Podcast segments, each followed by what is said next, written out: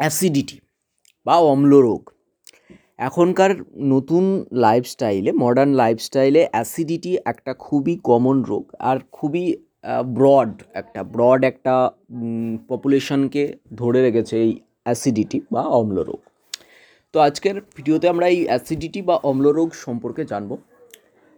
প্রথমত হচ্ছে যে পাকস্থলীর গা থেকে একটা অ্যাসিড যেটাকে হাইড্রোক্লোরিক অ্যাসিড বলে, এটা খরিত হয়। তো যদি সেটা বেশি নিঃসৃত হয় এবং পিত্তরস যদি পিত্তথলি হতে সঠিক পরিমাণে নির্গত না হয়, ঠিক আছে? তার জন্য কি হয় যে অতিরিক্ত হাইড্রোক্লোরিক অ্যাসিড প্রশমিত হয় না। ফলে তা কি হয় যে পাকস্থলিতে সঞ্চিত হয় এবং বিভিন্ন যে উপসর্গ সেগুলোর সৃষ্টি করে। এই অ্যাসিডের আধিক্যকেই অম্লরোগ বা অ্যাসিডিটি বলে। আক্রান্ত তন্ত্র। পৌষ্টিকতন্ত্র এই রোগের দ্বারা আক্রান্ত হয়। এই রোগ সব বয়সেই হতে পারে, তবে বয়স্কদের ক্ষেত্রে এই রোগটা বেশি দেখা যায়। ওকে? আক্রান্ত লিঙ্গ, স্ত্রী এবং পুরুষ উভয়েই এই রোগের সমান হারে হতে দেখা যায়। রোগের কারণ?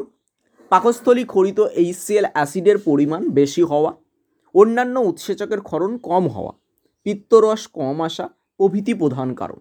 এছাড়াও খালি পেটে থাকা ও পরে রসালো এবং গুরুপাক খাদ্য খাওয়া একেবারে অতিরিক্ত খাওয়া, অসময়ে খাওয়া, রাত জাগা, খাওয়ার পর কোনো বিশ্রাম না নিয়ে অতিরিক্ত পরিশ্রম করা প্রভৃতি থেকে এই রোগের সৃষ্টি হয়।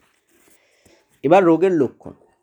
রোগের লক্ষণের মধ্যে পেট ভারবোধ এবং উপরের দিকে বায়ু ঠেল দেওয়া বুঝতে পারা, টক ঝাল ঢেকর ওঠা, মুখে টক জল ওঠে, পেট জ্বালা, ভাব দেখা যায়, খোঁচানো বেদনা হয়, গলা ও বুক জ্বালা করা এবং পাঁজর কনকন করা হতে পারে।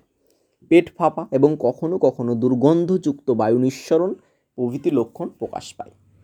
মাথা ধরা, মাথার যন্ত্রণা, কপালের দিকে ভারী বোধ প্রভৃতি লক্ষণও দেখা যায়। এবার আমরা আসব ট্রিটমেন্ট বা চিকিৎসা। এর মধ্যে প্রথমেই হচ্ছে যে কোনো একটা অম্লনাশকারী যে জেলগুলো পাওয়া যায় বা যে এমপিএস জাতীয় যে সিরাপ পাওয়া যায়, সেই জাতীয় একটা দিতে হবে। দিনে দুই থেকে তিনবার জলসহ খেতে হবে। এক নম্বর উপায় চলে গেল।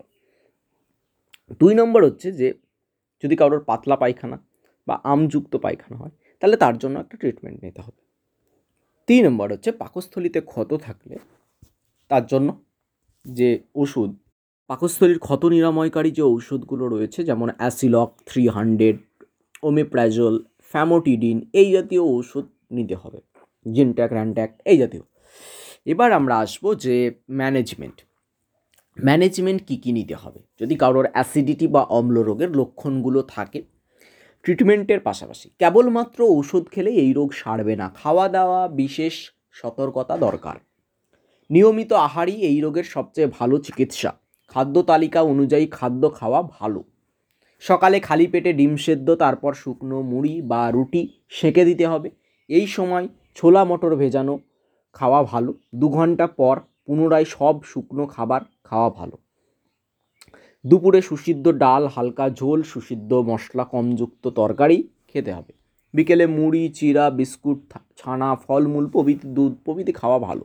রাত্রিতে সুসিদ্ধ ভাত, হালকা ঝোল, সুসিদ্ধ তরকারি, অল্প দই এবং অধিক পরিমাণে জল খেতে হবে। এবার কি কি খাওয়া যাবে না একেবারে? সেগুলো হচ্ছে বেশি বড় মাছ, মাংস, মশলাদার বা ভাজা খাবার, টক বা ঝাল, অধিক পরিমাণে শাক, চিংড়ি, কাঁকড়া, বেশি ডিম, বেশি দুধ, এইগুলো খাওয়া থেকে দূরে থাকতে হবে। ওকে তো এখানে আমরা দেখলাম যে অ্যাসিডিটির কারণটা কী? প্রথমে আমরা কারণগুলো দেখলাম এবং লক্ষণ, তারপর ট্রিটমেন্ট এবং সব শেষে যেটা হলো সব থেকে গুরুত্বপূর্ণ ম্যানেজমেন্ট তো ভিডিওটি আরেকবার রিপ্লে করে পুরোটা দেখে নেবে। খুবই গুরুত্বপূর্ণ একটা ভিডিও এবং খুবই হেল্পফুল ওকে ভিডিওটা সবার মধ্যে শেয়ার করে দাও। Thank you